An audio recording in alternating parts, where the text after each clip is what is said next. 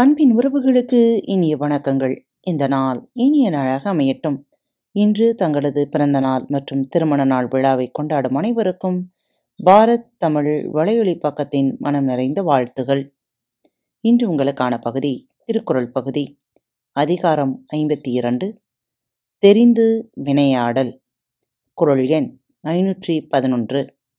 நன்மையும் தீமையும் நாடி நலம் புரிந்த தன்மையான் ஆளப்படும். நன்மையும் தீமையும் நாடி நலம் புரிந்த தன்மையான் ஆளப்படும். நன்மையும் தீமையும் ஆகிய இரண்டையும் ஆராய்ந்து நன்மை தருகின்றவற்றை விரும்புகின்ற இயல்புடையவன் ஆளப்படுவான்.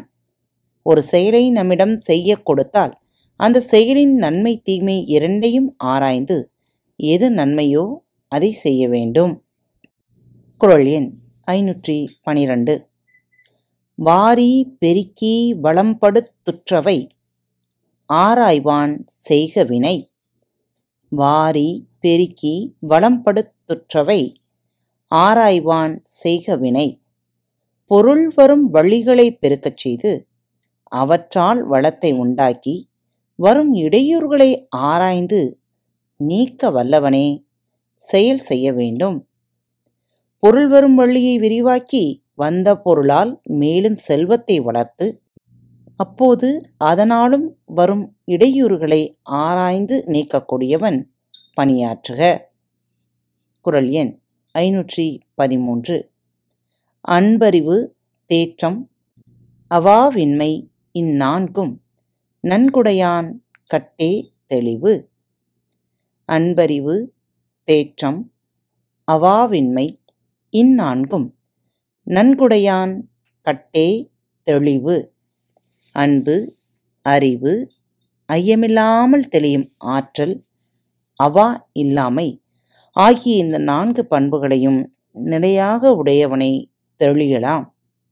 நிர்வாகத்தின் மேல் அன்பு நிர்வாகத்திற்கு நன்மை தருவதை அறியும் அறிவு அதற்கான செயல்களை செய்யும்போது உறுதி பணியில் பொருள் வந்தால் அதன் மீது ஆசையின்மை இந்த நான்கையும் உடையவனிடத்தே பதவி தருவதுதான் தெளிவு.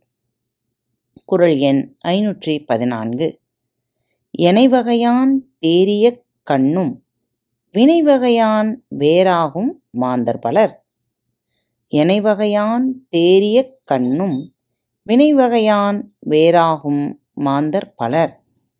எவ்வகையால் ஆராய்ந்து தெளிந்த பிறகு அந்த செயல் வகையால் வேறுபடும் மக்கள் உலகத்தில் பலர் உண்டு.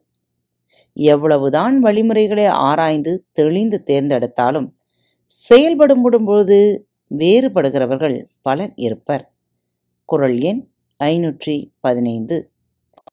அறிந்தாற்றிச் செய்கிற்பார் கல்லால் வினைதான் சிறந்தானென்றே வற்பார் அன்று அறிந்தாற்றிச் செய்கிற்பார் கல்லால் வினைதான் சிறந்தாரென்றே வற்பார் அன்று. அதாவது அறிந்து இடையூறுகளை தாங்கி செய்து முடிக்க வல்லவனை அல்லாமல் மற்றவனை சிறந்தவன் என்று கருதி ஒரு செயலை செய்யுமாறு ஏவக்கூடாது.